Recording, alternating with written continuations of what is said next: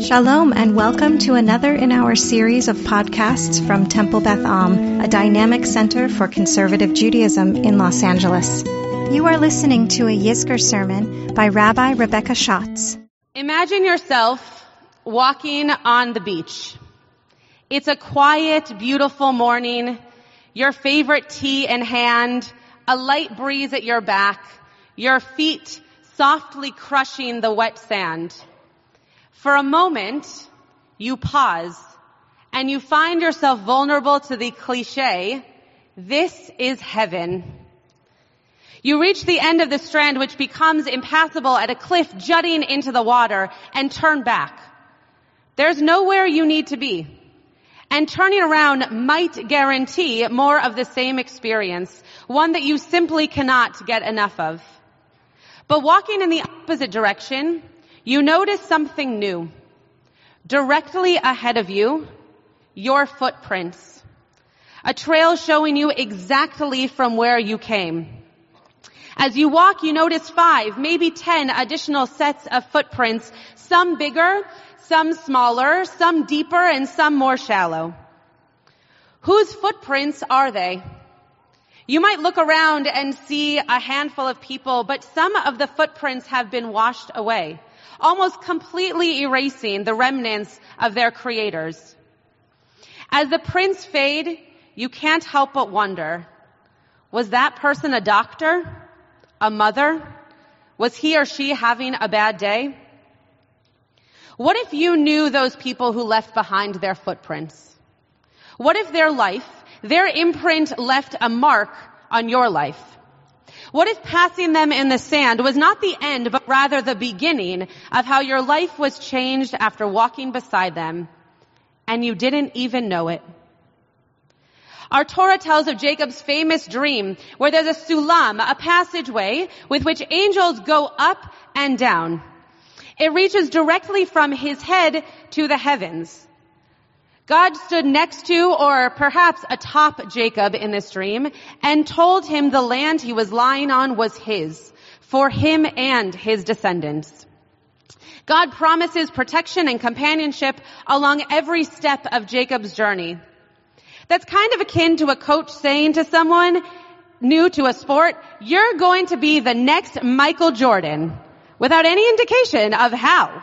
No path before you to follow.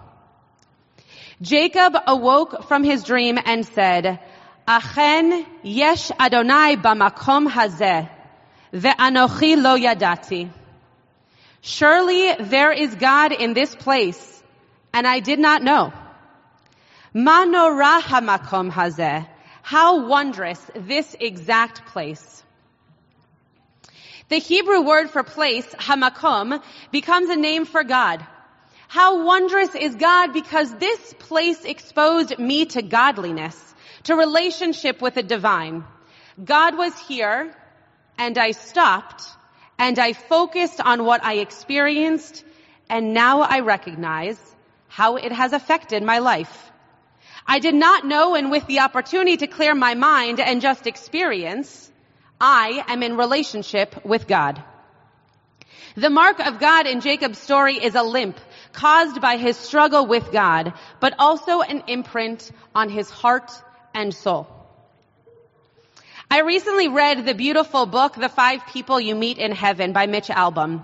The premise for the story is quite self-explanatory, so I will not be giving anything away by sharing that the main character, Eddie, dies in the first few pages and then spends the rest of the book meeting five people in heaven who have impacted his life or whose lives he has influenced.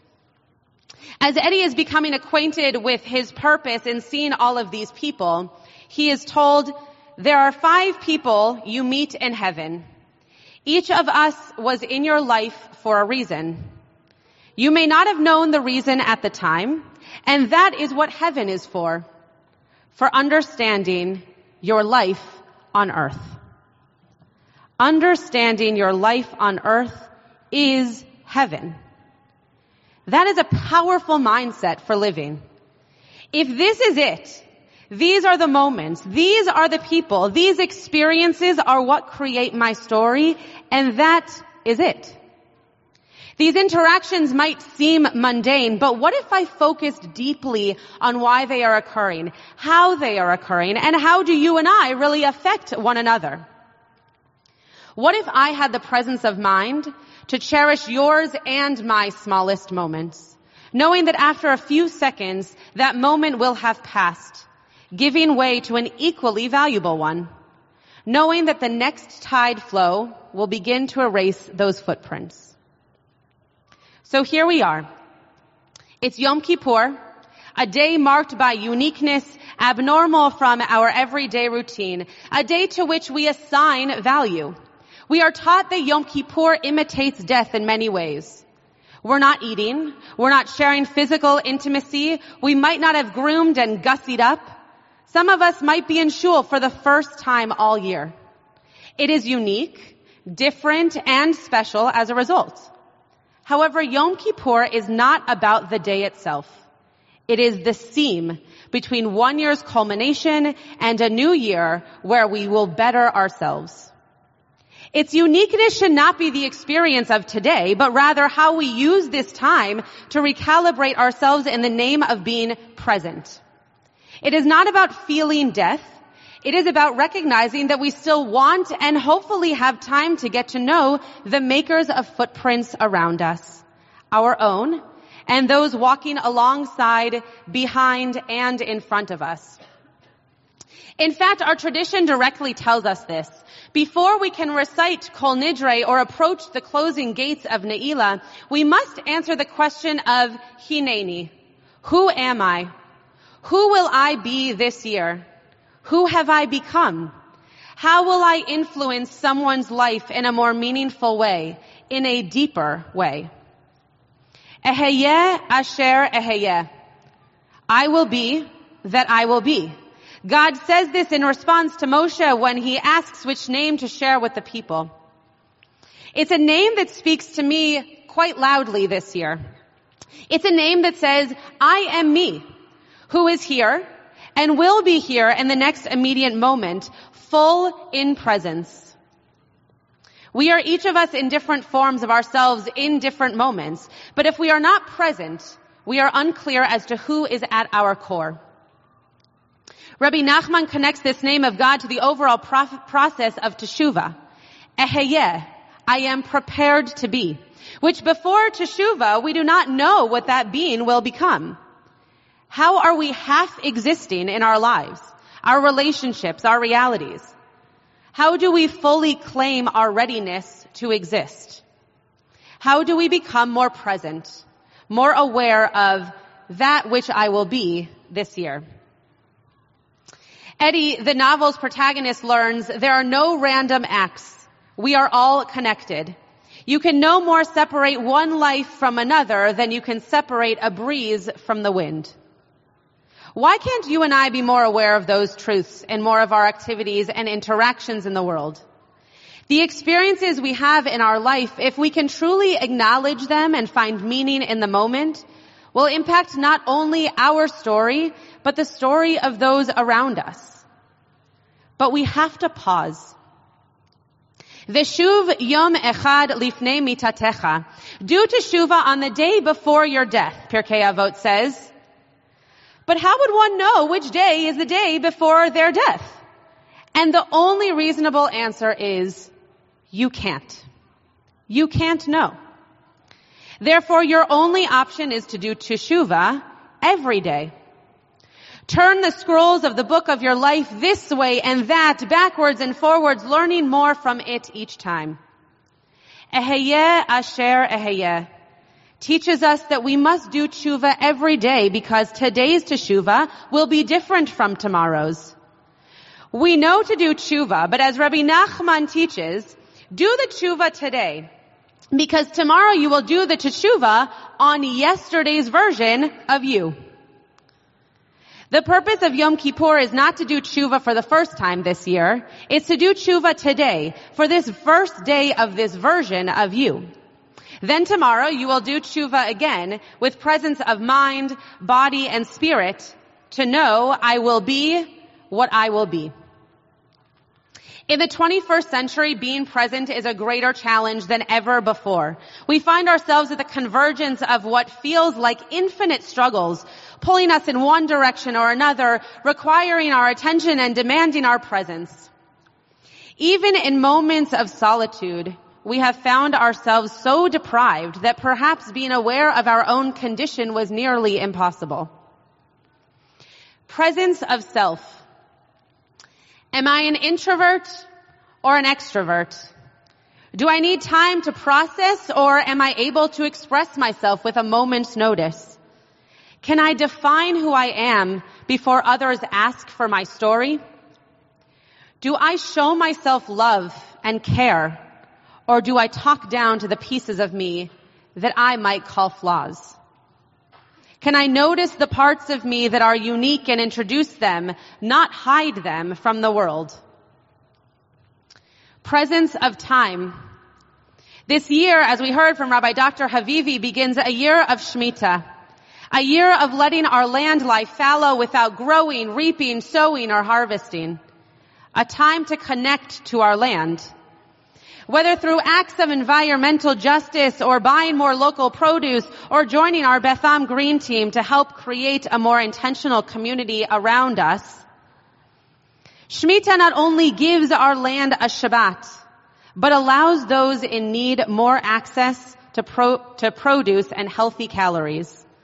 Our presence of time gives rest to that which gives us life and blessing to those who lack in access. Presence of space. Presence in a moment for those around you, creating makom, a place of listening, of comfort, of support, of calm, of love, of honesty.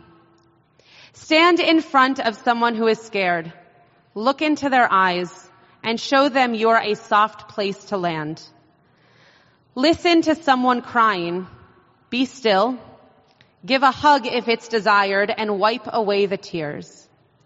Reach out to someone in need. Give them your hand to help them get up.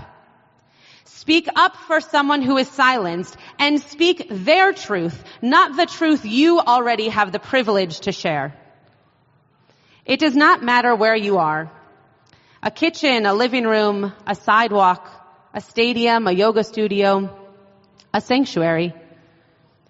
Presence of space is how to show someone, I am here for you to be you. Maya Bernstein in an article written for Tablet magazine about living with mortality on Yom Kippur speaks of her cancer diagnosis as a way of awakening to the realities of the day. She writes, I gradually became aware that I had a choice. I could get through it as if my illness were an irritating detour, I could put my foot on the gas pedal, speed through this unanticipated extra leg of my life's journey, and attempt to return to quote, normal life as quickly as possible. Or, I could heed the pull of this newly open road. When I allowed myself to stop moving so quickly, I began to feel the vastness of the sky, the slow warmth of the sun seeping into me. I began to sense that this experience wasn't delaying or encumbering or impinging on my life. It was my life. It offered a completely new way of being. I became less rushed. I developed clarity and confidence about how I wanted to spend my time and with whom. Maya is poignantly speaking to the power of finding meaning to be present. We are each of us blissfully unpresent because we live life as if we are immortal. But as Maya points out, Yom Kippur reminds us every year that that cannot be the case. Maya quotes a recent article in the New York Times where Sister Aletheia, the nun featured, explains that we try to suppress the thought of death or escape it or run away from it because that's where we will find happiness. But it's actually in facing the darkest realities of life, she says, that we find light. If we are present, conscious, appreciative of the moments we have with others, walking the beach and wondering about each set of footprints, we are living heaven on earth. So what is there to suppress? We are already capable of living our ultimate happiness. Since last Yizkor, I have shared these moments of grief with you and your family. Stood by a hospital bed singing, hugged you tight after placing dirt on your loved one's grave, listened to your cries as the Kriya ribbon tears and echoes the sound of your heart. The reason the deaths of our loved ones are so hard is because we lived with them as if they were immortal. As if we were already walking on the beaches of heaven together. And we might feel guilt around wanting to do more, say more, experience more, learn more about them. But ultimately we were present, which is why we never feel there was enough time. In the moments we did not write their story down or record their voice or listen as intently to their wisdom, that was because we loved them deeply and knew they would be with us forever. There are empty seats in our sanctuary, empty spots at the table in your homes, empty space where stories, advice, and jokes would have been shared. But not really empty just not physically leaving their footprints in the sand. The last sentences of the book read, the people were there or would be there because of the simple mundane things Eddie had done in his life. The accidents he had prevented, the rides he had kept safe, the unnoticed turns he had affected every day. And while their lips did not move, Eddie heard their voices more voices than he could have imagined, and a peace came upon him that he had never known before. He reached for his wife, and he saw her smile, and the voices melded into a single word from God. Home. Live life noticing the footprints in the sand. Live life present in moments with loved ones, even if you miss details. Live life with presence of self, hineni, of time, teshuva, and of space, makom. Because we know there's a chance that before your foot leaves its place to take the next step, it's already gone. You have been listening to another in our series of podcasts from Temple Beth Am, a dynamic center for conservative Judaism in Los Angeles. If you enjoy these podcasts, we invite you to write a review on the Apple Podcast site or wherever you get your podcasts. For more information about Temple Beth Am Los Angeles, go to tbala.org.